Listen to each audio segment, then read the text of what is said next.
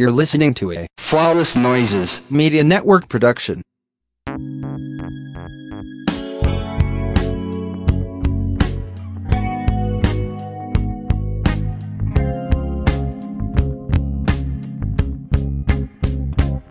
Hey, hey, everybody, it's Randy Simone, and thank you so much for once again tuning into Being Free with Simone. I missed you all so much. I know I took a brief little break, but hey, y'all know how it goes. Mental health always comes first. And if I don't feel like I'm in the space to put out a quality episode, I'm not going to do it just for the sake of pushing something out because then it's going to be a snooze fest. And I want to give you all content that is going to make you want to come back. So, here on Flawless Noises Media Network, we always make sure that mental health and physical health come first. And I always appreciate you all for the support and understanding if a week comes up and there is no episode as expected. So, let's move right along and get to our guest today.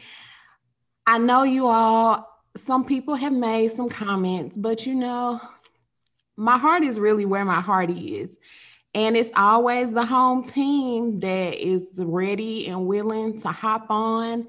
And that's just what we do. St. Louis always shows love. Not saying that other cities don't, if you all want to be on the podcast, you all can always hit me up with a topic that you're interested in, and we can go from there. But St. Louis always comes through to represent. So I'm going to shut up and let my guest go ahead and introduce herself. Thank you, Randy. I am Bree Rich. Like you said, I am from St. Louis, Missouri.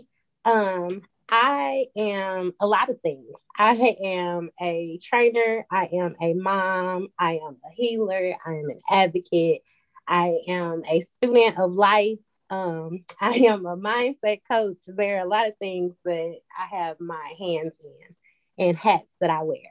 And I want to take this time and say thank you so much for having me on Being Free with Simone and sharing your healing journey with all of us and letting me be a part of the conversations that you're starting. Absolutely, absolutely. So I reached out to Bree. Um, I definitely knew that with Bree's energy, and we always have like such great, you know, conversation back and forth on the social media platforms. And I definitely wanted her to be a part of the podcast. So when I thought about this, I actually had my information wrong when I first hit up Bree to do this podcast, but she with to do this particular episode. But she politely corrected me and it still worked out, you know, for a great topic. I wanted to talk about daddy issues. And the great thing is that we both have two different sides of daddy issues that we're going to touch Ooh, on. Girl. Don't we all got daddy issues? Listen. Listen. so, my experience comes from daddy issues that stem from my biological father not being in in the household and in my life. Bree's experience is from her dad actually being there. So I when I think about daddy issues, I never thought of that side. So it's going to be really great to hear Bree's side of this conversation and hear some of the things that created quote unquote daddy issues for her. So Bree, you ready to dive into this conversation? Yes, let's get into it. Okay, so I'd love for you to open up the conversation for us and kind of briefly describe what life looked like for you growing up with your biological father.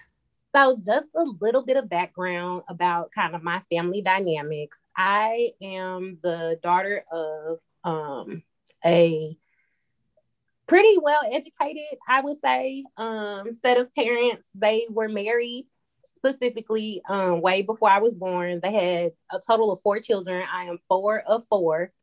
across different um, generations, really. So my parents are a little different. They're older than some of the parents of my generation. I'm a millennial. So some of the parents of my generation are normally Gen Xers, but my parents are boomers. So they had both Gen Xers and my millennial self later on down the road. Wow. Um, so with that, my parents were married for a total of 39 years. They got divorced my freshman year of college. Um, I guess you could say they really did. They stayed together for their kids and then they separated when all of us were grown, basically out okay. of the house. Um, that I would not say was the best approach because they did not have the healthiest of relationships. So I was I grew up in a two-parent household, but it was a toxic two-parent household. It wasn't a healthy two-parent household. Mm-hmm. Um, so in my experience though, growing up with my father in the house, my dad, my earliest memories of my dad, there was a lot of love there. But later on in our relationship, it kind of turned sour, I guess you could say. Um, mm-hmm. My dad was, he was charming, he was funny, he was smart. Um, he was charismatic, like he was involved in a lot of like political type campaigning and things like that. So he knew a lot of people, he had a lot of friends. Um, and he was also abusive and and controlling and angry. So these are things that I kind of grew up with in my household to think mm-hmm. was a normal occurrence. Um, there were times when he and my mom separated throughout my life, but ultimately, like I said, they didn't get divorced until I went to college. Okay. So that's kind of kind of my growing up experience with having a toxic two parent household. There were a lot of influences that weren't necessarily the most positive in shaping my thoughts and attitudes in relationships mm-hmm. with others. And that kind of popped out in my early 20s as I started coming into myself. Ooh, a lot of those experiences popped up, triggers started popping up all over the place. Ooh, we gonna get into that because baby, because baby, Okay, so you so you had the two parent household, you know, and you bringing that up made me think about a comment I saw on Twitter the other day, and it's been this thing for a minute that people think that two parent household automatically mean you're growing up in a loving household and that's exactly so that is false. They're lying. Stop lying, people. like that's so not the case. People want that, of course, but of course, that's the ideal. That's what people think that they're doing sometimes, but no, that's not what ends up happening a lot of times. I ask my mom often, like, girl, what were you even like? What was that about? Like, what were you thinking? What was going through your head? in having your daughters in an environment like this. So, like I said, they have four kids. Three of us are girls. So mm-hmm. you have three daughters growing up in a situation where it doesn't look like they have that many options for doing something different or making different mm-hmm. But that also draws a point for me that I recently came to in having a conversation with my therapist. Mm-hmm. She had made clear to me with those generational gaps, our choices are different. So, like as a mm-hmm. boomer, the choices she had as a woman are completely different than the choices I have as a millennial woman. Facts. Yeah. I don't even have kids and I can I can vouch for that. Yeah. For sure. Okay. So my my experience was quite different. My parents I was the I was the planned baby. Um, my parents got together in college. My mom actually, like a dummy, um, a fool in love, if you must, dropped out of college. Um, not long before she was due to graduate to go chase my daddy across country. Girl.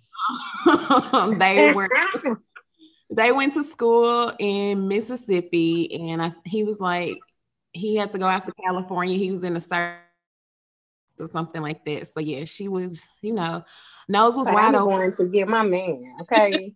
I No, know that's right. I don't get all but and if she heard this, she probably gonna be like, "Girl, get my story right." But whatever, like you, she didn't graduate college Sorry, mom. because she was chasing behind my daddy. Like that's what it was. um, so whatever. This the space of authenticity. Okay, we tell the truth. they ended up married, and actually, I was not their first birth. They actually had twins before me, a year before me. Um, technically, eleven months before me. Um, I wasn't. You know what? See, that's what.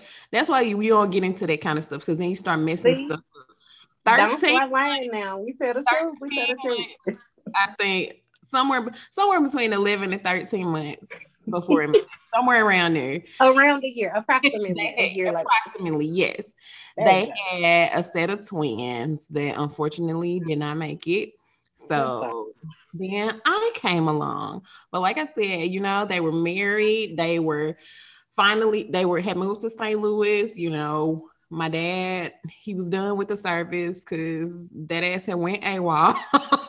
so he was completely done with the service by the time I came along. And yeah, they planned me and you know, I came along. Now, you brought up that there was a lot of love from your father early on.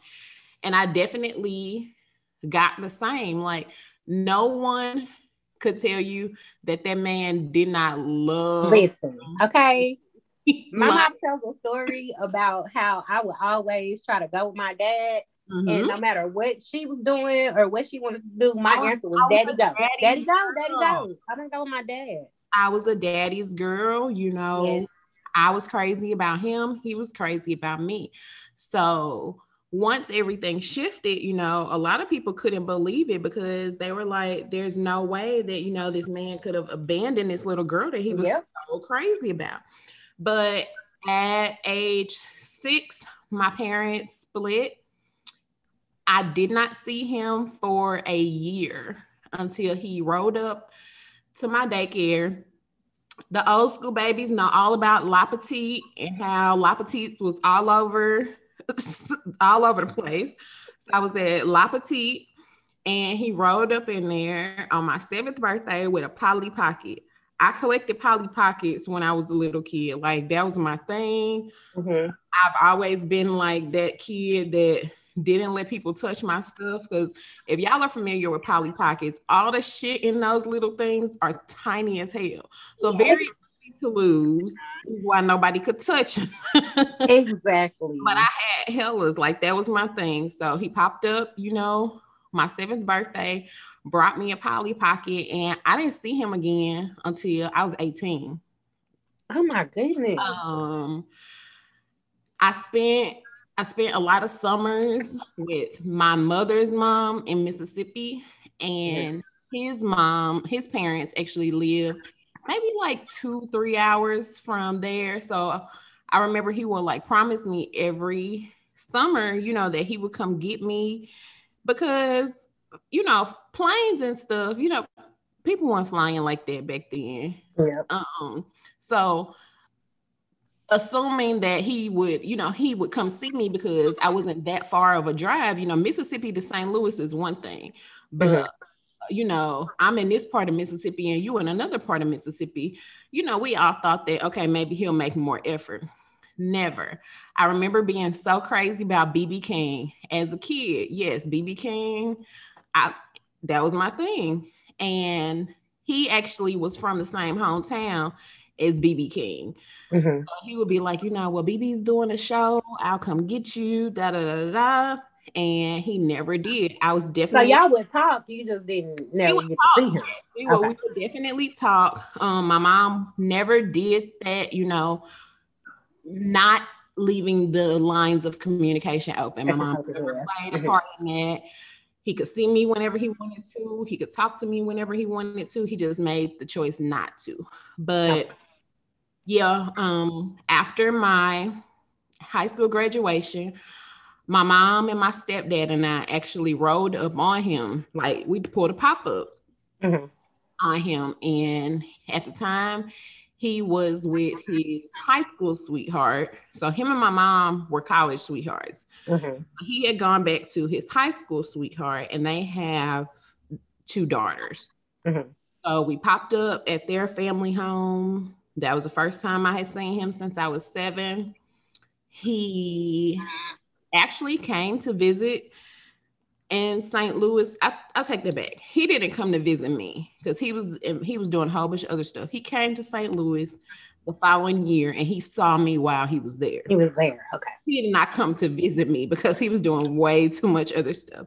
So today, in the year 2021, I am 33 years old. I have not seen him since I was 19. Um, I he went to Atlanta in 2019 and 2018 and 2019, where he was living at the time with a sister. And I went to a conference there and he stood me up both times.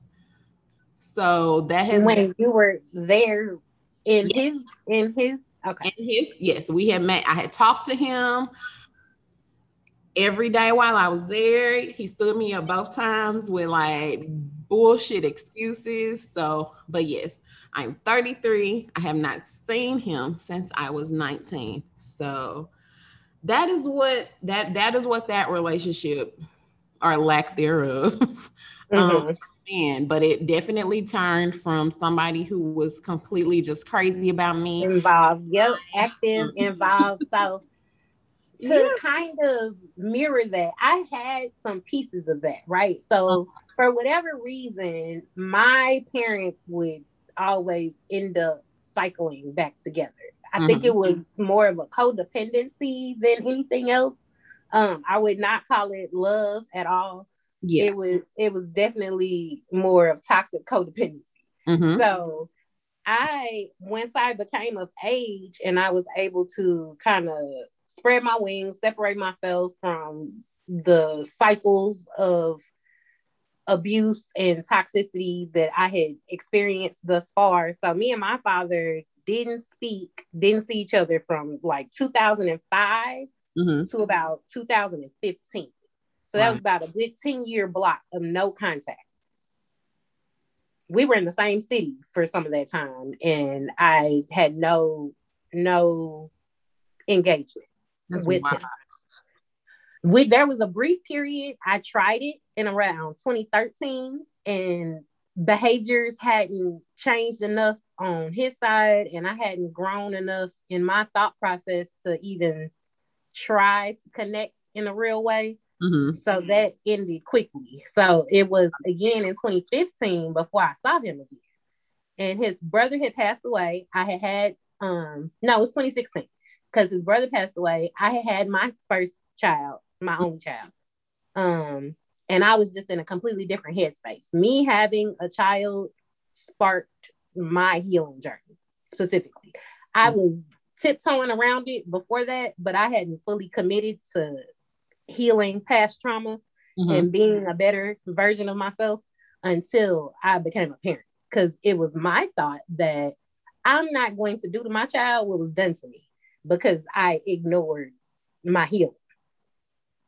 That is a great point, and that is actually what made me start my healing journey. I so you were smart enough to do it before you became have kids. right. I don't have kids yet, but my thought process was that's smart. That That's how I should have done it. I should not have been a parent first. Like yeah, I'm but I mean things happen. There's no there's no shame in it. But my thought process is I'm I'm I'm I'm moving a little fucked up. I'm like I'm repeating shit, like I'm repeating yes. patterns that are very unhealthy. I know for a fact I don't have any control over if it'll true. You, I mean, I do have some some level of control, but I don't know if my future looks like me being a wife and a mother. But I know that I want both of those things, and if, and I want to be good at it, right? Like I, I have to be good at it, right? If I want those things, I have to I have to work on me, and I have to rid myself of the trauma and heal through that so that I don't project what I've been through onto them because my future husband, my future child or children, They do not deserve an unhealed me. Yes. Yes. I love that. So that was my and thought. so it took me doing that before I got there, right? So I it kind of changed my perspective as well on resentments I was holding for my parents. Um so I, I like to talk to people. I like to hear their stories. I like to know what makes them tick. I like to to be a part of right. them sharing their authentic selves because a lot of people don't get to be themselves in a lot of spaces. So I like for people to feel safe enough to be themselves with me.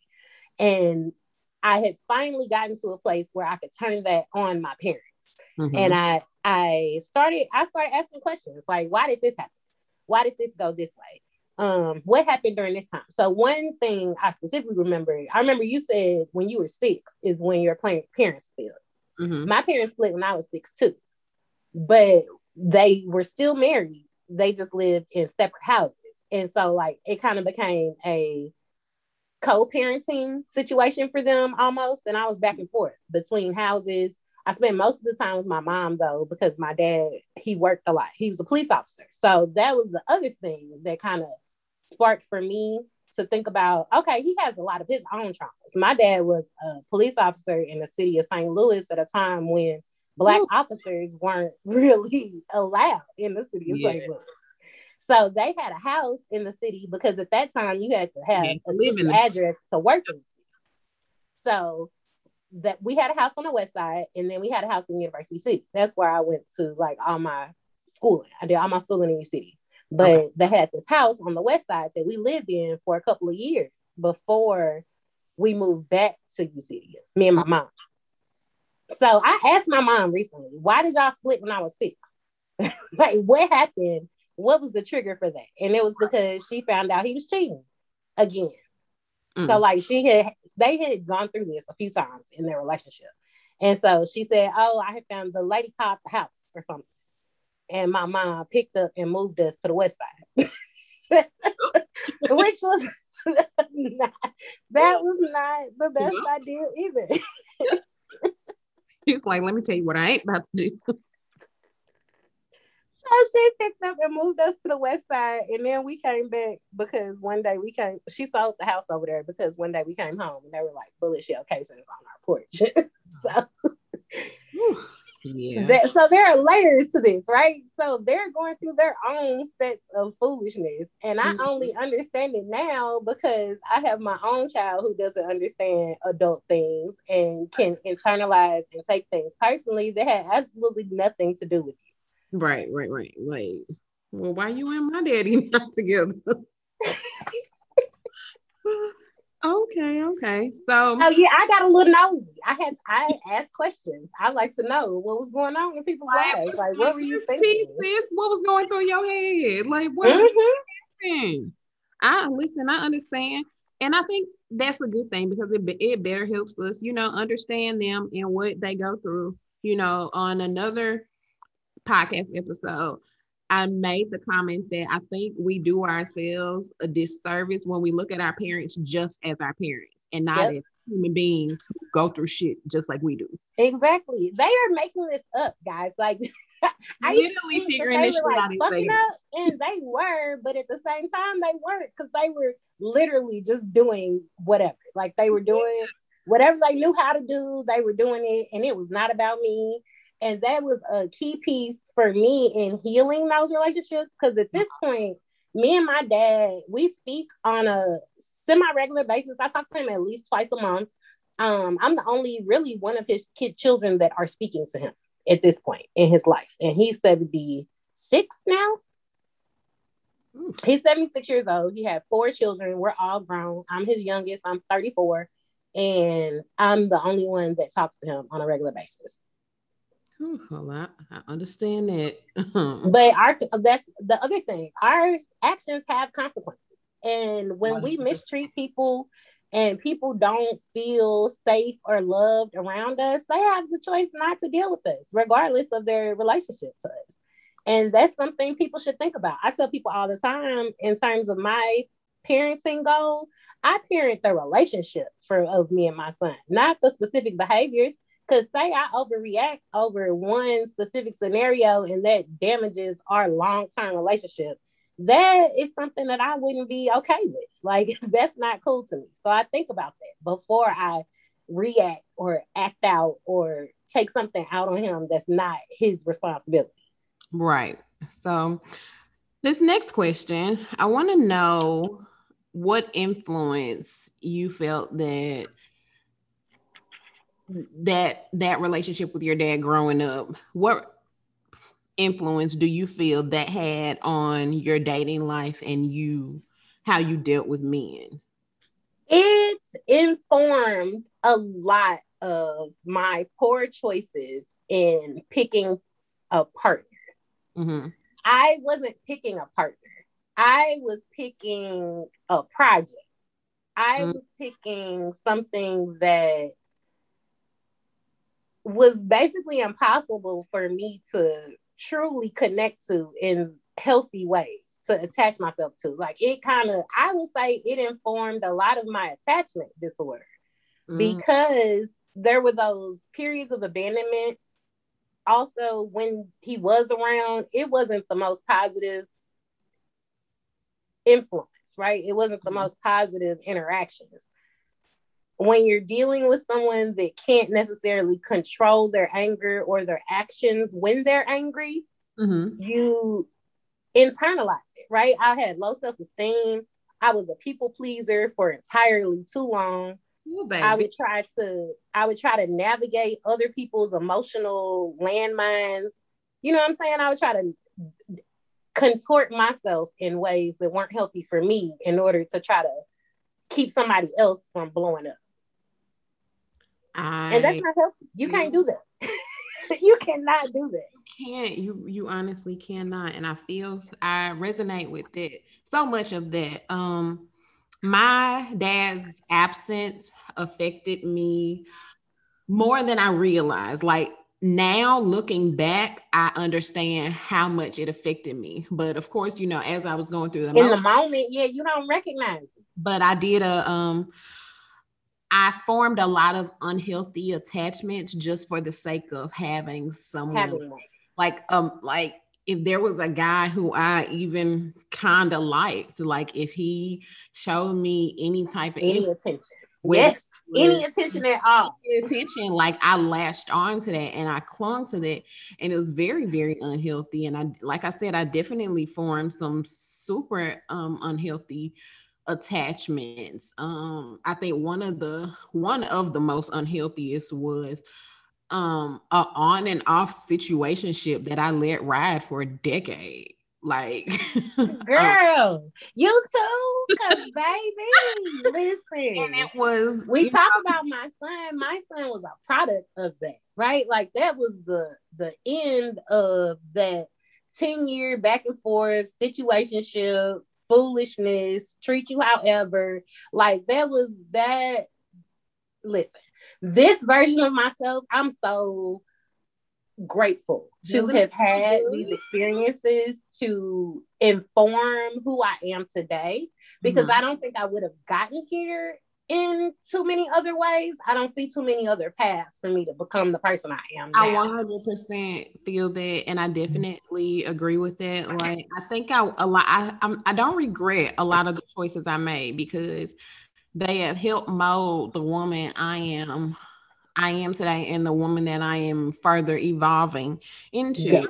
And you, you just look back, like I said, I just, you know, I would cling to certain men just mm-hmm. because they were dicking me down good, or because, you know, they was spending a little money on me, or because, you know, they was giving me time and attention. Like it was really simple shit that like, girl, that ain't really what you doing. That would have to look in the mirror and be like, That's it that like it was it and I'd be like, dang, Randy, that's really all it took. How dare you try and have some standards now? No, because that's when we forgive ourselves. Okay. We forgive the old versions of us that were helping us to survive or who we thought we needed to be in those moments. Uh-huh. And we thank her and we say goodbye, girl, because we not you no more. Listen, I love it. And it was, you know, it was it was hard for me because you know I've I've had rela- let me let me make this note real quick for anybody listening to this because I tell people all the time I don't have no exes. I don't And have y'all- exes. Not even my son's father. No. Kids as proof. I don't have any exes. Even However, when you have one, honey. No. but I but in this statement, I I do appreciate the relationships that tried. Um, Mhm. And just for one reason or another, we just couldn't make it work, whether it was because of something on their end, because of something on my end, or And it's not always traumatic. or we- or we part, just right. Like work. it's not always yeah, it's not, it's terrible. not always trauma. Sometimes you Yeah. just don't mesh well with people. Sometimes Exactly, and that's okay. That's okay. um sometimes you can have somebody who loves you so deep but they have their own stuff that they need to heal through before they can love you and what i learned about that is i can't love you through that i gotta let you go Yeah.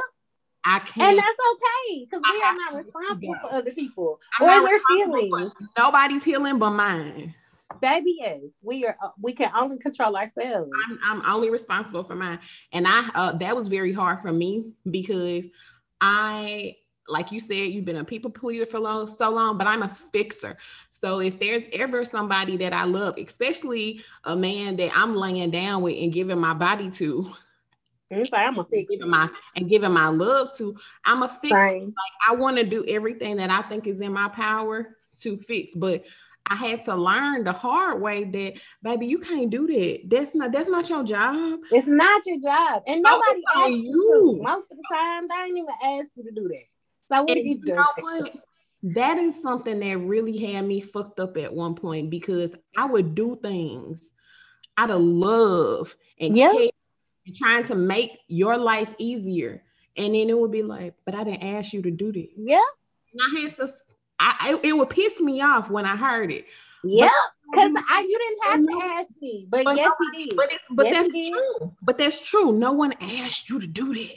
No, that was a choice. They once I recognized that a lot of the issues that I was facing and I a lot of the roadblocks I was experiencing were because of me. It was me. Created It them was myself absolutely me. because of overextending yourself, because of not taking shit for black and white. Yep. Like Making up these fantastical scenarios, right? Like we would we will create. like we done had an amazing few dates and he didn't dick me. Listen, Like we getting married now. like um, he really paid policy because you in the streets crazy. You don't remember saying that? Like he really pay attention to me and my needs. Of course he do, girl, because he wants some ass. he want that girl. having sex with you. Like, of course he does. What do you I mean? mean, that that doesn't mean that. Those things are not the same. Like, oh, but yeah. So getting through that, my um my late teens and early 20s were just when it came to Randy and men, it was just whew, it was a roller coaster. Don't get me wrong, I had fun. I- Not me. No, I- I found so that's the other thing. Watching my mother attach herself to this singular entity, right? Like her whole life at one point revolved around this man. Mm. And so I mimicked it. Nobody told me this isn't how you do this. You should look for people with like interests and people of the same stature and people that have like, you know what I'm saying? People that you have things in common with. right. No, nobody Other told me the that. fact that y'all both enjoy sex. Nobody, yeah, nobody, nobody told me that. So I mm-hmm. found the one person and imprinted almost like y'all seen, y'all watch Twilight. I mm. imprinted on the man, like he could not get rid of me. I was like a lost puppy with the same dude, and it wasn't fun. It was like torture almost sometimes. And so now that I'm older and I have a better thought process about who I should be connecting with and partnering with in a lot of ways, I want to have my fun now. Like that was not fun for me. I didn't. I did not sow my real. Don't get me wrong. There were parts of it that were super unnecessary, but when I think of how when I when I say fun, I just a part a lot of that was me just doing what the fuck I wanted to do. Mhm. And I look at it that way, yes, that was fun because, but no, you're absolutely right. I had moments where there were certain men who I thought were my sun, my moon, and my stars, and they was out fucking whoever with, you know, Everybody, and I'd be at home waiting. Wait, wait. I would, I would literally like one guy literally would have me. Now, mind you, this guy lived like I don't even know what area that's called because that is just not the area that I frequent. But he lived mm. near Spruels. that's that's still the north side. I lived off of Lindbergh in North County. I'm a county girl. No, honey, that was North City like a mother. This man would call me and I would be at his house at like two, three o'clock in the morning. I would make that not- Girl, that's not safe. I would make that drive. I remember I got up one day and it was it was Brick City in St. Louis. It was like negative degree temps. Well, no snow outside, but it was negative degree temps. And for whatever reason, something was happening with my truck, and one of the windows wouldn't go up. But baby, I drove over to the north side, freezing, because I was going to get that dick that night, and I was like, "Why is this your life right now? Why is it that good?" And it really wasn't. I mean, it was cool, but it wasn't. It wasn't.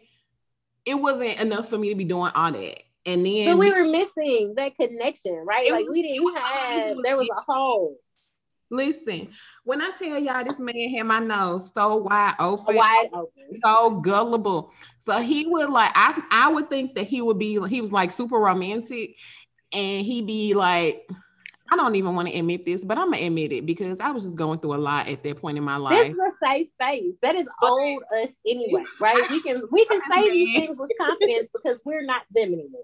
I thought this man was like a little Casanova or whatever. Mind you, don't ever try and pull this shit on me because this was a smooth 11 years ago. So don't even fucking try me now because you'll get cussed out. but this man used to like drop song lyrics on me. And for, I didn't realize it took me a minute to realize he was dropping song lyrics on me. Like I thought this man was like, I just thought thought, he was a poet. I thought he was that nigga. He dropped these lines off in my text message, and I'm like, "Oh, he's so romantic." Girl. Hey, he hit me with something, and I was like, "You know what? This ain't real familiar. Let me drop that in Google." Google pulled up the whole song. So then, Shut I, up. so I started. So then I started just like you know copying text messages and dropping them in Google. I'd be like, "This nigga been sending me song lyrics." I am screaming. Randy. It's safe. Oh. It's okay. But yeah, don't don't y'all listening. Don't ever try no shit with me like that now. I'm hip to the game now. Okay, I probably the the tables have probably turned, and I'm probably throwing some song lyrics at you. Listen. so you kind of touched on it a little bit, but what is you all's your current relationship with um your biological father and from what it is now do you want to see it change and if you do in what way So for me, like I said, me and my dad reconnected in 2016. My son was about five months old. His brother had just passed. It was his last living brother.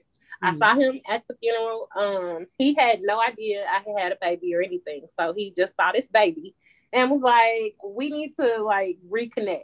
So from there, I'm kind of with the I've had years of therapy, right? So with the, my years of therapy and now years of experience and being a new mom, I was in a place where I didn't want that fundamental or like formative relationship to continue to be in disrepair. So I made it a priority for me to kind of like set my boundaries on what was going to be acceptable behavior on his behalf. And again, like I said, my dad is 76 now. So this was maybe 2015 would be what, six years ago? He was 70. Okay So he was older, you know what I'm saying? He didn't have that same intimidation, that same edge of anger that I remembered from my childhood. So I felt like it was a safer place for us to reconnect. gotcha Um, with that, I kind of made it a priority for us to make better memories. Like I didn't want the negative memories I had of him from my childhood to be the only memories that I had of him. Um, so while I had the opportunity and death was on my mind with my uncle passing away, um, I'm like, we gotta do something to make this better. And since then, it has been. Like I said, I still have my boundaries. I've forgiven him. I've forgiven myself um, for the choices that I've made since then. Mm-hmm. And I, we kind of move on from there. Like we had dinner before the pandemic. We were having dinner on a regular basis before I moved to Texas. This, so I moved to Texas for two years too. That's a whole nother story. But um, while I was gone, we talked on the phone maybe once a week, uh, once every other week. Mm-hmm. And that's kind of where we're at with it. I try to let him ha- have the opportunities to make better memories with me. And that was what was important in the relationship when we reconnected. And that's kind of what I center now. And if it veers from that, I'm okay with not having that. Like, that's okay. If it can't be what I want it to be, it doesn't have to be in my life. And I made that very clear to him, and we've been on that same page since then. Okay, that is very real. Um, my relationship with my biological father is non-existent. Like I said, I have not seen him since I was 19 years old. I'm now 33, so y'all do the math. Um, he had the opportunity to see me in 2018 and 2019 and decided to use whatever excuses he wanted to to get out of that. Um, I had not talked to him since the 2019 stand up until recently. Um, and not to put her business out there, but basically, um, I have, like I said um, earlier in the episode, he has two other daughters with his high school sweetheart. Um, so the oldest of those two, I have a pretty close relationship with. The younger one, not so much, but we're trying to move in that direction now that she's a little older. We're trying to move in that direction. But so the middle um the middle daughter, he recently um upset her while she was with child. And basically I just hit him up on Facebook Messenger and I was like, don't do that again because if she goes into early labor because you stressed her out, we're gonna have a problem. And he he was kind of a dick. Uh, I mean, I one I understand I came at him sideways, but 2 mm-hmm. you don't really deserve a lot of respect from me. Um, you you just don't. Um, and I let him. I pretty much let him know that like I don't really hold much respect for you at this point. And that's fair. Like people gotta that's a consequence of choices that people make. Um, he doesn't feel like I have any. And I let him know, well, I definitely feel like you deserve a full cuss out, and I haven't done that yet. So this is respectful. This is my version of so, so I do I'm I'm holding on to a little bit. But um what I I would I would like to see it change, but I am not putting forward any more effort to do that. I am not the parent, and I have tried on more than one occasion. And what I will not let him or any other man do, as I have done so much in the past, is continue to hurt me. Nope. I'm not going to put myself in the position for you to break my heart again. Nope. Imagine going through that as a child and as a teen, and then as a grown woman, your dad stands you up again. Like that fucking hurt. Like, I, and I don't think people understand how much shit like that affects you. The fact that I was in the same city as this man and he still found a reason not to show up and see me, that fucking hurt. Not only did you do it once, you did it two years in a row. So, to protect me, because now I'm sitting here even crying talking about it, but to protect me, I'm not putting forward any more effort to give you the opportunity to do that to me again. You don't get to do that to me again. So, if you want a relationship with me, it's going to take you taking the first step and that's fair, Randy. it really is. You, your feelings are valid. They are fair. And boundaries are to protect you. They should. That's what they're for. That's why we have boundaries. I learned about boundaries very late. it, I feel like I was really behind the curve with boundaries. Never. Um, but I have not completely closed that door because now, like said, my sister has a child now. The middle girl has a child. I don't have any control over what she decides to do with that. But for me, if I'm blessed to be a mother one day, you don't get to have a relationship with my kids until you fix our relationship. Yep. I that's, will and not, that's really I will not do that to my kids. I refuse. And that's fair. That uh, it's fair. It really mm. is. And I've told that's him the space that I was in.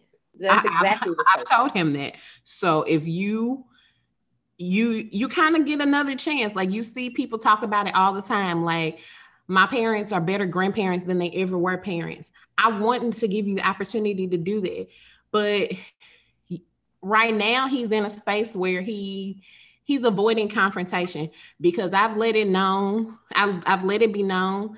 I'm not going to do small. I don't like small talk as it is, but when you hit me up, we're not talking about small shit. We're not talking about the weather. We're gonna talk about why the fuck you abandoned me. You sound a lot like my sister. My mm-hmm. oldest sister, that's the space that she like that, like that's what we're gonna talk about. We can yep. it's not gonna all be squashed in in one conversation, but we have to start somewhere and then we have to actively work to rebuilding our relationship. But I don't mm-hmm. want to do small talk. So if you and he's not in a space where he wants to have that conversation. So we don't speak. And that's the boundary. The boundary is if we're not going to be honest and do it the way that it needs to be done, then we're not going to do it. And that boundary is, is working. that's boundary in my life.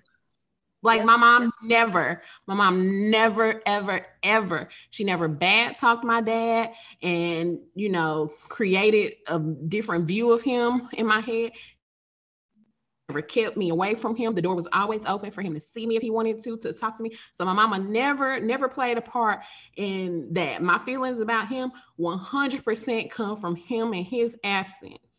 Yep. So if you really love me the way you claim, then you are going to have to put your feelings aside and say, hey, my baby my rat, like that was he had that was my nickname. Your pet name. I, was, yeah. I, was, I was his rat girl. Like that was it. If you want a relationship with your rat, you're gonna have to put your little ego aside. You're gonna have to have the uncomfortable conversations. I've had um, some uncomfortable conversations with people I love. It's it's just a part of life. It's a it is. It's communication. You have to communicate. You have to have uncomfortable conversations. That's life. But I am I'm so proud of myself for standing strong on my boundaries. I'm not putting myself in that position for you to for you to play. I'm proud of you too. Because prioritize yourself. Clearly, they not gonna do it for us. So we have to do it ourselves. You 100% have to. And I would love, you know, I would love to see him as a grandfather. I would love to see what that looks like.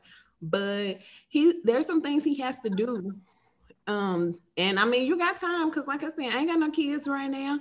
I ain't planning on having none within the next few months or nothing. So you, you, you got some time, but that that's where I am now. Like you, you have you have to decide that hey, um, but I did. I told my therapist what I don't want to happen because I've seen it happen too much is that there are parents or pe- or just people in general. We'll we'll take parents out of it. People in general will know that they need to apologize and make a relationship right, and they'll wait till they're on their deathbed.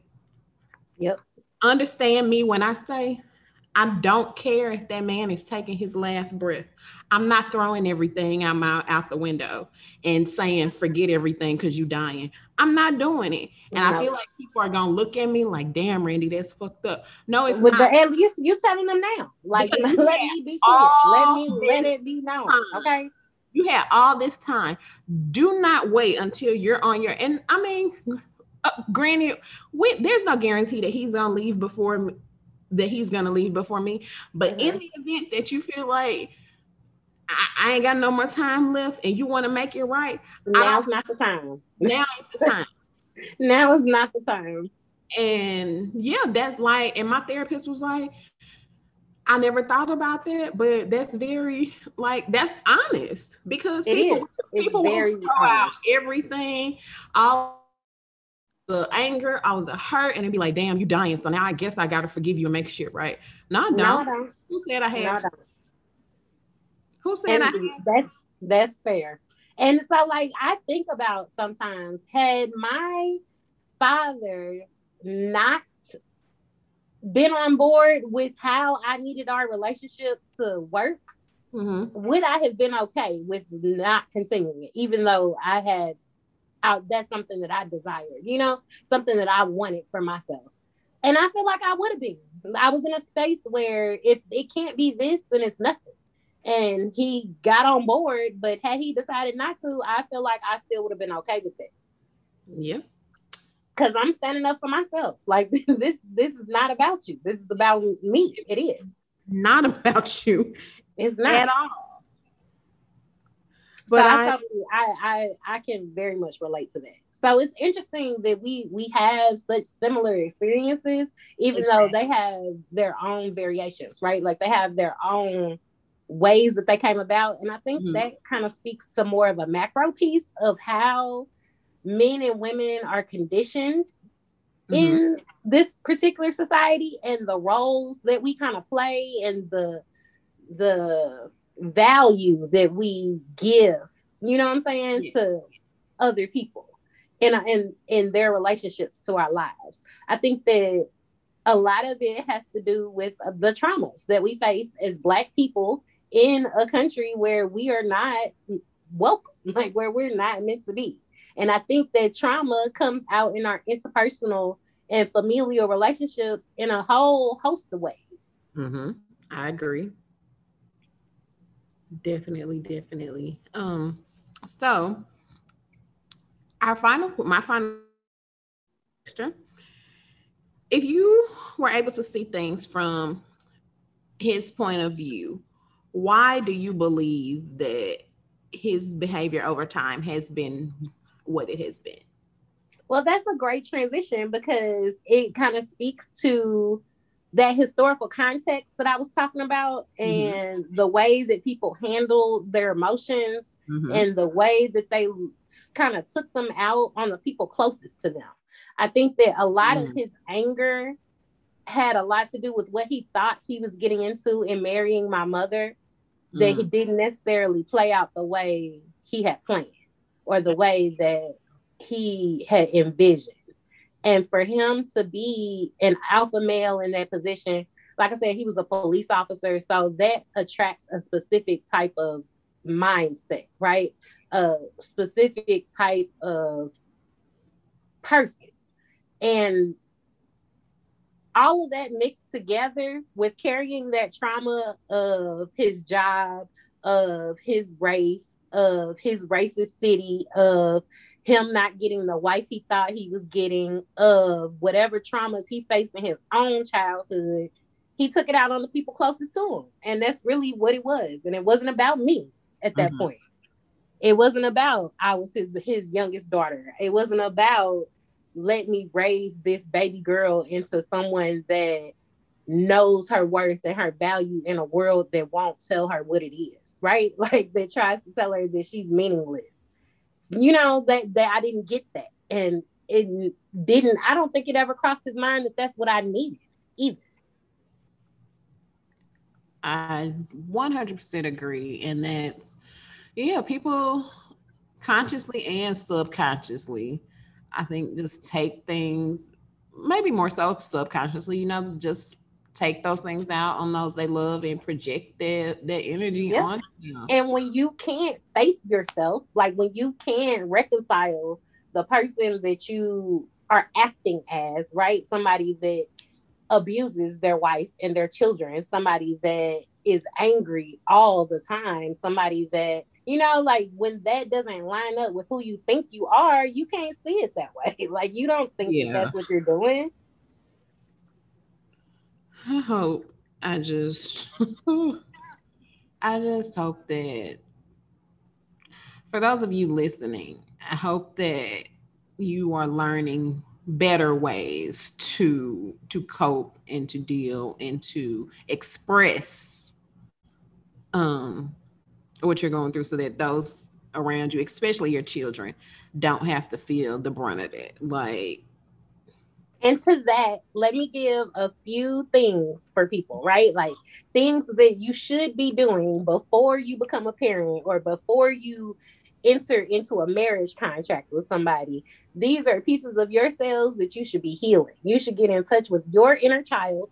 You should interrogate what has informed that inner child's thoughts and beliefs about who you are. And once you get to those pieces, you need to figure out what you did, what your actions were mm-hmm. that added to that.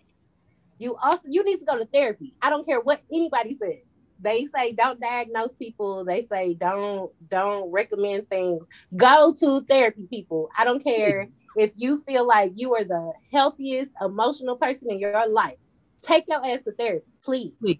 Because there are some connections that you need to make on how you became the person that you are in this moment and how you can evolve to be a better version of yourself. And people who think they don't need therapy, I guarantee you there are people who go to therapy because of you. I promise you, somebody is in therapy talking to their therapist about you if you think you shouldn't be there. Yep. On top of that, if you have children, please, please, please, please, please, please read everything you can about positive discipline, about positive reinforcement, about learning the relationship that you need to have with your child in mm. order to coach and guide them into the person they need to be. You do not need to control their behavior. They will learn to control their behavior on their own if, in fact, you teach them what they should value and hold close to their heart. Yep. I fully agree.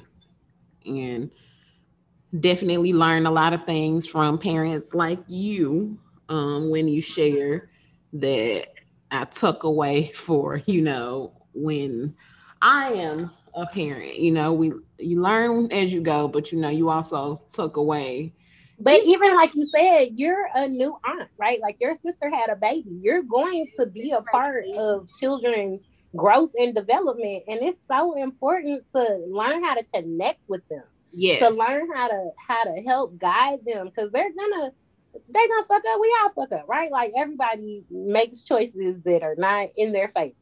Correct. But you want to be a safe place for them to come when it's time to fix and and and they are open to hearing how to repair these things. Because we know people right that can't repair relationships. We know people that cannot apologize. So we want to make sure that we have the ear of people when they need that type of guidance. Because clearly the people in our lives that can't do it they don't have the, those the right connections. They don't have the right attachments. Uh, yep you listen to Bree, y'all. Like, listen to her. Um, so when I think about trying to see things from his point of view, um, when he first left us, he went to he came he moved Texas and we were living in St. Louis. Like I said, back then air travel just wasn't a big thing. Like people were not flying like that you know, and that man didn't have money like that to be hopping on the highway like that. Then he went, you know, he came to Texas and started a whole new family. So a big part of me thinks that for like in the beginning, it really was just the out of sight, out of mind thing. I I um, definitely feel like that might have been part of it. I don't know your family, but with me being the parent that moved to Texas, it took a lot. Like I was only gone for two years, but I was up and down the highway. Like people yeah. were asking me.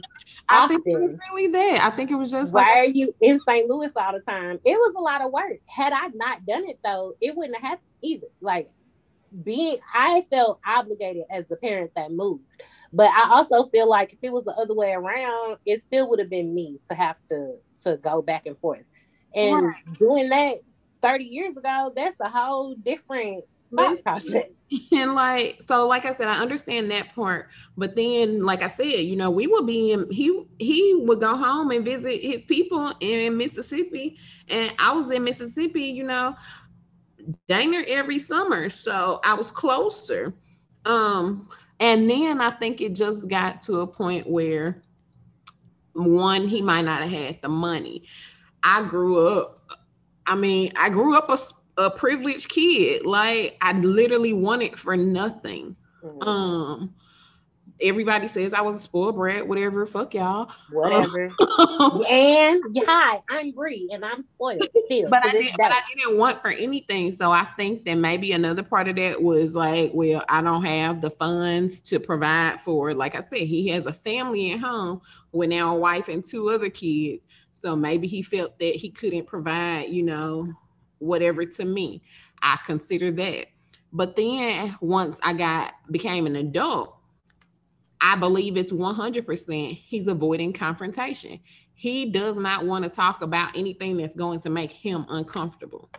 Do you think that that involves any level of shame? Do you think that he carries any shame for the way that it was really a, a pivot, like the way that he kind of just disappeared? Absolutely. I would, if if I was him, I would definitely feel shame for missing yeah, so much of my child. I would too. I would feel like you. You've missed the majority of my life. I'm. I will be 34 next year. Like you have missed the majority of my life. You have not consec- consistently been in my life since I was six years old. You have literally missed my whole life. So probably I would definitely feel shame if I had. So before I moved to Illinois in April, because I moved to Illinois in April of 2021, right? So before I moved to Illinois in April, my son went to live with his dad in December of last year. So he was here with his dad for about three months. And I felt shame. I was here every month to visit him, but I still felt shame mm-hmm. about being so far away from him, especially after we we are so close, right? Me and my son right. are close. And it, it took a lot. Like I said, I was here every month to see him for three months, and I it was torture. I thought it was the worst thing I had ever done to him. Because didn't you say you were driving? Listen, that is a girl. Long- I would drive. I would fly. It didn't matter. I was coming to see my baby though. That was that was nothing that was going to stop me. So that's why it's hard to understand. But at the same time, I un- I do understand how you could feel shame, but I don't understand how you could not do everything in your power to get back. And I just, I kind of feel like you know. And that's what I said. Like it was always so crazy for you know the people who knew how crazy he was about me. It ain't nothing that man wouldn't have done for me when he was when we was in the same household Mm-hmm. Like, I was I was literally a daddy's girl. So to go from being a daddy's girl to your daddy abandoning you, like what is that even? And that's honestly so I always talk about how like the reasons I don't have kids yet was because you know, well for a minute I felt like I wasn't established enough to have kids. Like I always had this big thing in my head that I never wanted to like get any type of like assistance or anything mm-hmm. like from the state or whatever to take care of my kids. So if I couldn't do what I wanted to, like I I understand. I lived a privileged life. Mm-hmm. Give, that was you know years ago. I want to give my kids that tenfold. Like I want my kids. I don't want to have my kids wait until they're grown like I was to go out of the country. Like yeah. it, there's just so I think about all the different things that I want for my kids, and I'm like, if I can't do that, then I like if I can't do that by myself, or well, of course, like me and their dad monetarily, then I don't want to do it. Like because I don't I don't want to be trying to figure out how the fuck I'm gonna pay for you know stuff. Yeah. So that was one of my reasons the other reason was, you know, well, I'm not married yet. Like my goal is to be married and have kids later on, you know, in the marriage. Like I want to enjoy a moment of no kids, no mm-hmm. bliss. Like that's what my vision is. But I never really talked about the fact that I am terrified, terrified of bringing kids into this world and they have to go through what I went through. not to be abandoned. Like that, that, like, yeah, it's scary. You don't, you don't want that to terrifies me. And I I know, like like I said, I was planned. My parents were married. They did everything right. Quote unquote. They did everything Yeah, right. they followed all the steps. They followed the steps. So I'm like, well, damn. like, I don't If, like I don't- if it can happen to them, like, damn, it Right. can really beat anybody. because that man just looked up one day and decided he just didn't want to be with his family no more. That wasn't something they agreed on. He You know left. what I'm saying? That was not part of the contract. He, he left us. That was not something that they mutually agreed on. That nigga dipped. So when I think about it, yeah, Randy, you say you want to get married and you say you want to plan, you know, a kid. Like that ain't what your parents did. And then six years later, that man decided he just didn't want it anymore. There's nothing that guarantees that won't happen to me. And that scares me because I try my best. Now I move with the how I'm I, I, I have to think about things beyond the current. So for me, I'm not sleeping with anybody who I can't even see as a as a co-parent. Yep. I understand that shit happens. No, that's not what I want is to not be married and have my kid between two homes. But I understand that that is a possibility. So at the very least, I'm not even doing the act that could bring along a child because I don't take birth control no more. So uh, oops could happen because I'm not. I'm not. I You decided. say, but you're not even gonna put yourself in that position. I said I was tired of taking birth control because I've been taking it since I was fucking 15. Sick and tired of taking it. Don't want to take it. Hi, that happened to me, and then I had a baby. I wasn't smart enough to stop doing things that would put me in that position. Um, but I, I, but yeah, I'm like, if I can't even see you as being a co-parent, I'm not even going down that road with you because say I have a change of heart. You know, I'm definitely pro-choice. But say I have a change of heart and I decide, you know what? I don't want to get, you know, I don't want to terminate this pregnancy. I want to do this. I need to Or you say, "Well, if I'm gonna do it, it's gonna be now." yeah, That's what I said. That's I exactly what I my said. partner is going to be on board for this being a healthy co-parenting relationship, and I can't guarantee that. So yeah, that ter- that honestly terrifies me. And I just, But I also feel like, Randy, we cannot try to predict other people's actions. There's no way Right. anybody could predict that. We can only control how we react or respond in these particular situations. So I absolutely understand the fear. But in order for us to get the things that we say we want, we Mhm. sometimes have to push past that. I 100% agree with that. You you are right. I'm with you when you're right, and you are right. You- I, I cannot. and argue I'm not necessarily talking to you because, girl, I'm looking in the mirror right now, But- and I'm honestly I can't argue that. You're right. to myself. That is that is very real. That's honest and that's real. I can't argue that. That is that is very real. Because we you can't because you can't live in fear. Like if you want what you want, you you do it. You go get it, you do it, whatever. And you always hope for the more, you know, desirable outcome. Yep.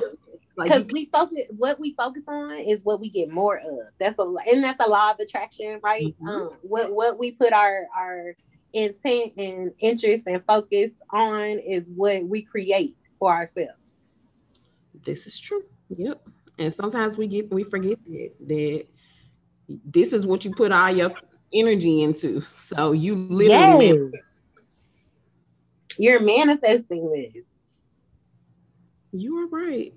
So that's something for me to think about and, you know, just work on changing my train of thought. Like I said, I'm not planning on making no babies anytime soon, but I mean, I am and you're doing the work man this is this is the shadow work that people don't do like this is what gets them in those situations this is what leads people to make the kind of choices that have them at the end of their life Mhm. not even able to apologize to somebody You know what I'm saying? So like doing this now is the important part. Like we are doing the work and I want everybody listening to know it's hard and it hurts sometimes. But when we do it, we our children and our children's children and and the planet from here on out won't have to. We're breaking cycles. Uh, we are. And I tell like I'm very, you know, honest with my audience when I talk about my healing journey.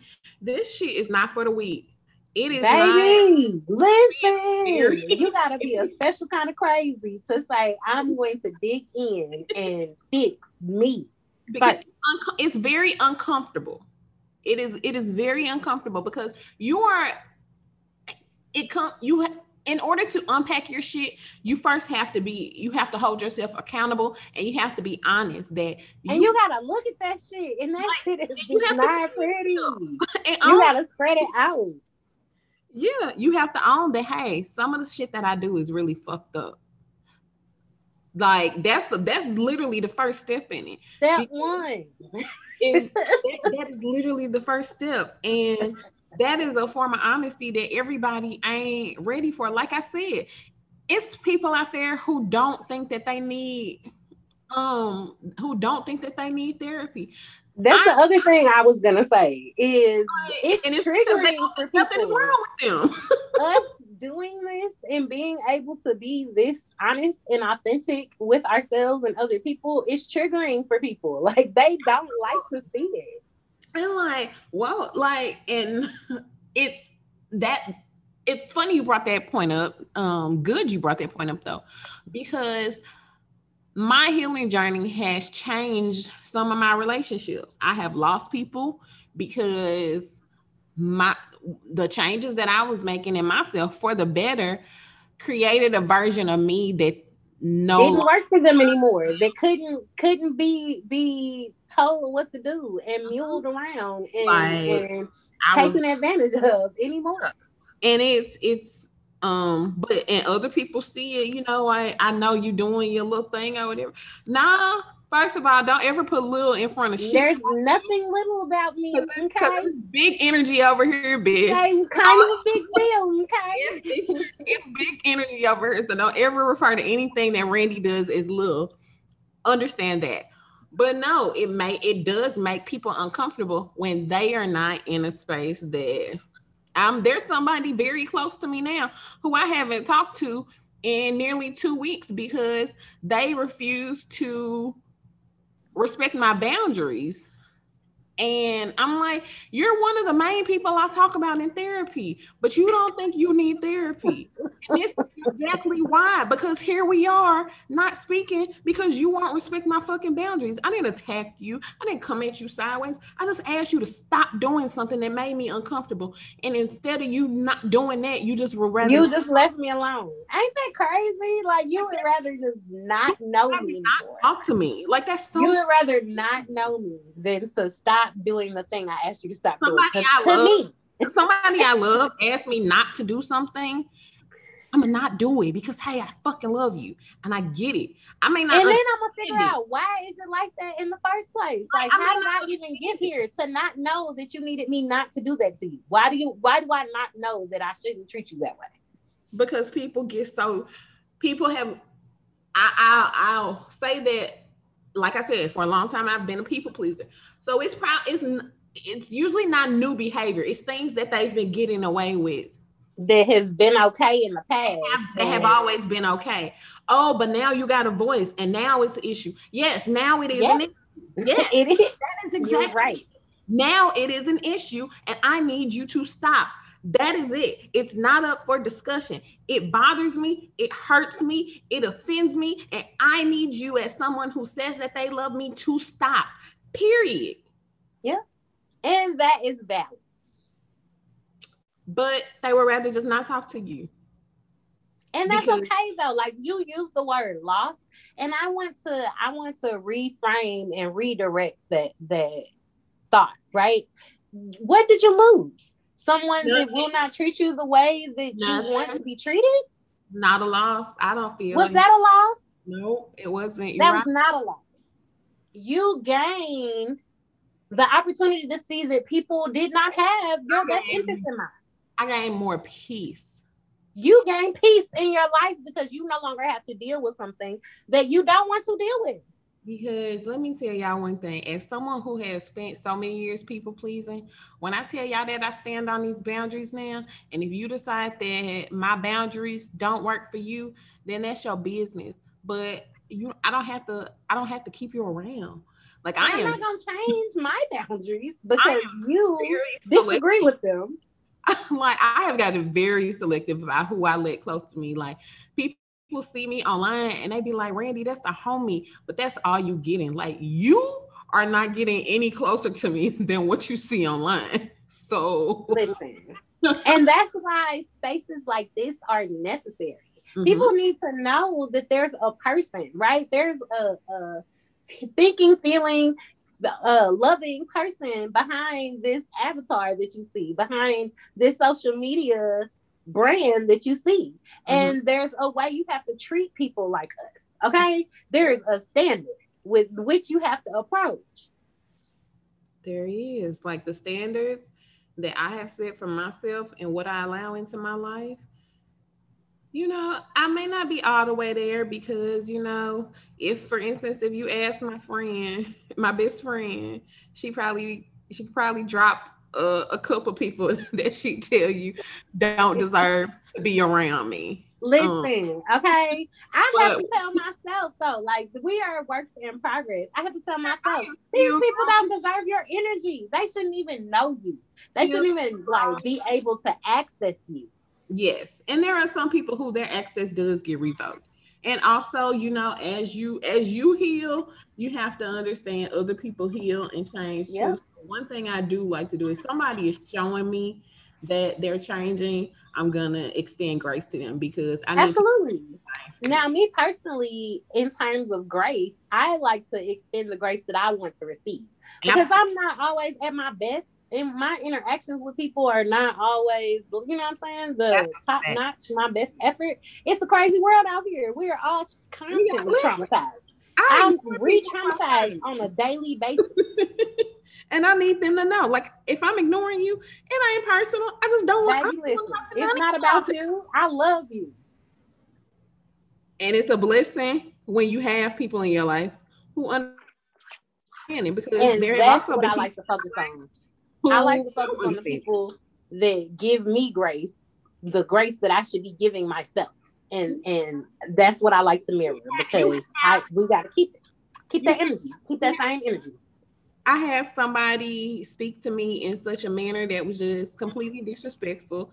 Not gonna dwell too much on it, but long story short, they didn't think that I deserved an apology for the way that they spoke to me. And I was like, well, if you think that it's okay to speak to me like that, you don't get to be in my, you don't get to be in Don't my talk to me. that is Do my not talk to me. that is my boundary. But then their argument was that, well, you know, I'm going through stuff. Excuse me, what? I should be able to talk to you however I want to. No, you shouldn't. No, you shouldn't. You should I- not be able to talk to me however me, you want. I understand you're going through what you're going through, so go through it over there because you're not gonna talk to me like that. But you don't even think I'm supposed to, but understand how crazy that sounds. I am supposed to brush off the fact that not only you spoke to me like I was some raggedy bitch in the streets and didn't apo- and didn't think you needed to apologize for. Not only am I supposed to brush that off, but I'm supposed to extend grace to you because you were going through stuff, but you can't even apologize. And that's where people be having you fucked up. And that's why we leave people where they have us fucked leave- up. We leave them right there. exactly where they had you fucked up at. And that doesn't mean that I'm not, don't get me wrong. I am not a perfect person.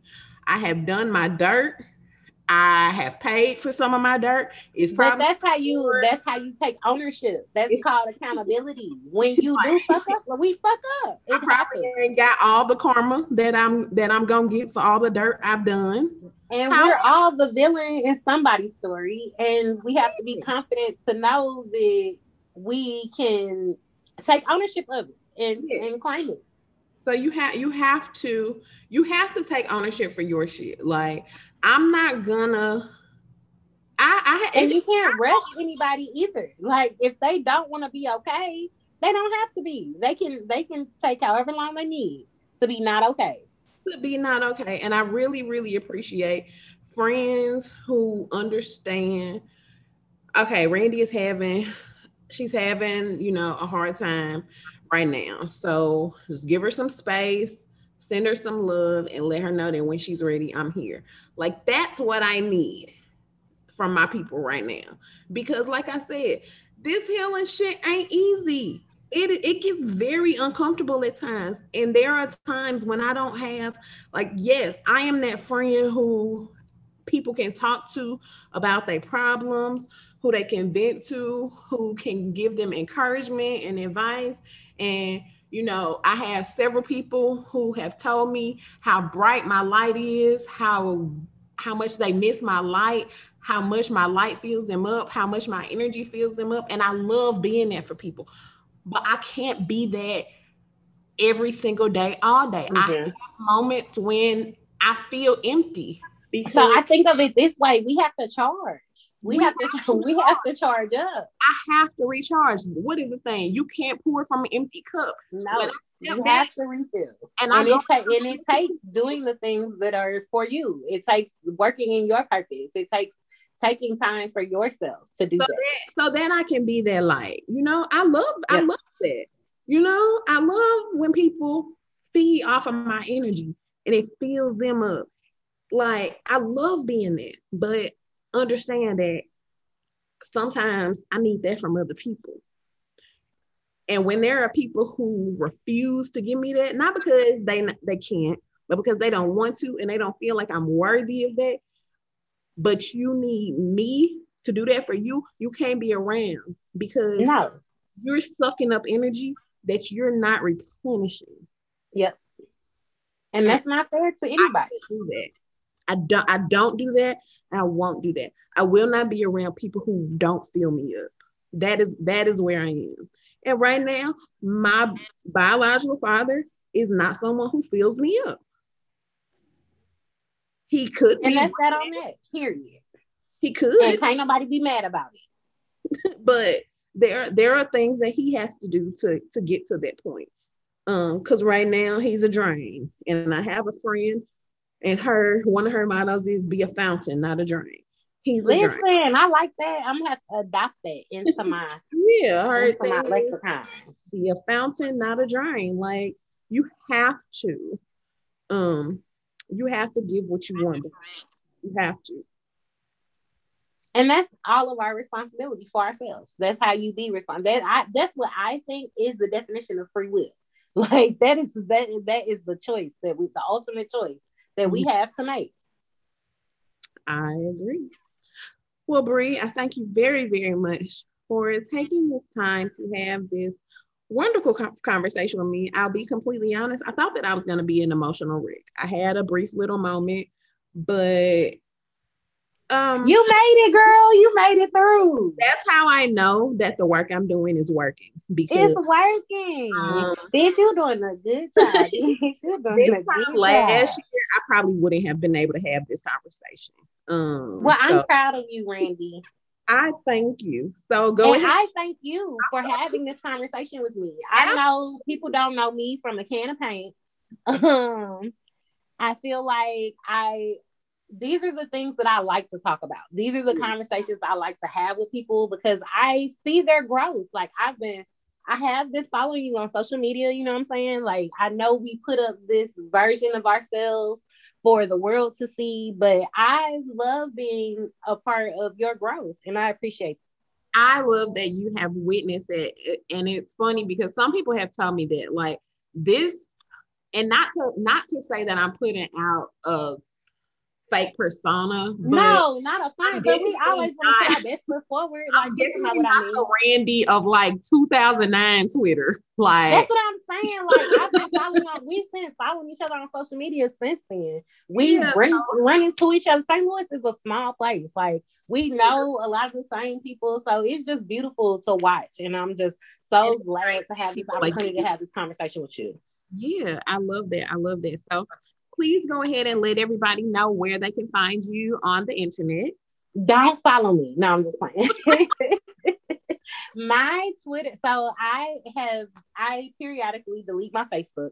So I'm not on Facebook currently. Um, my Twitter is at bree.rich. My Instagram, um, that's dot spelled out. Sorry, B R E E D O T R I C H. My Instagram is B R E E period rich. I am working on a couple of projects that got put on hold due to the pandemic, but I'm going through a total rebrand. So I'm gonna do a new website. I want to do a rebrand of um, Witch Consulting, um, where I offer like mindset coaching and change management consulting. Um, so that's coming up. And then I also am publishing a deck of affirmation cards so that we can continue to fill ourselves up, right? Like we need to be refueled. And the what there are proven ways to get us there. And I want to create a deck of cards for black women that is like a devotional. It's like a devotional to black women, uh, uh, to us. That and I cannot wait until that is available. Definitely. So that I I want that um to be coming second quarter 2022. We're working on that now. Um, like I said, it got a, a little behind due to the pandemic, but we will be working. Love it, love it, love it. So before we leave, do you have any closing remarks for our listeners? Um, just thank y'all for listening. That we do listen. I like to talk. So I'm glad you guys got through this with us. And I encourage everybody to focus on their their own healing and go your ass to therapy. Please. Like, please go to therapy. I promise even if you don't think you need it, therapy will help you unpack so much. Like, and it's not gonna like what is it gonna hurt? I you know, don't know what you don't know. I promise. Know, Just like, try. I know, I know a lot of people, you know, think about, you know, cost, but you have a lot of free options out there. Check with your employer. Like my employer covers my um covers my therapy sessions. All I have to do is pay twenty dollars out of pocket for my copay. Like that's it. Yep. And then if a lot of them have that um, EAP program where you get like the first three or four sessions for free. Yes.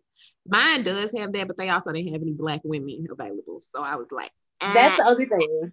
But no, they're like they're, they're evolving in the whole therapy realm. Like you can go on websites like BetterHelp has like a sliding scale that they use for therapy so uh, there are lots of options. Do your Googles, ask your friends, you know. Um, but Twitter is always very full of resources for um our age group. I think. I and read, y'all. Read, read, read, read, read. Please.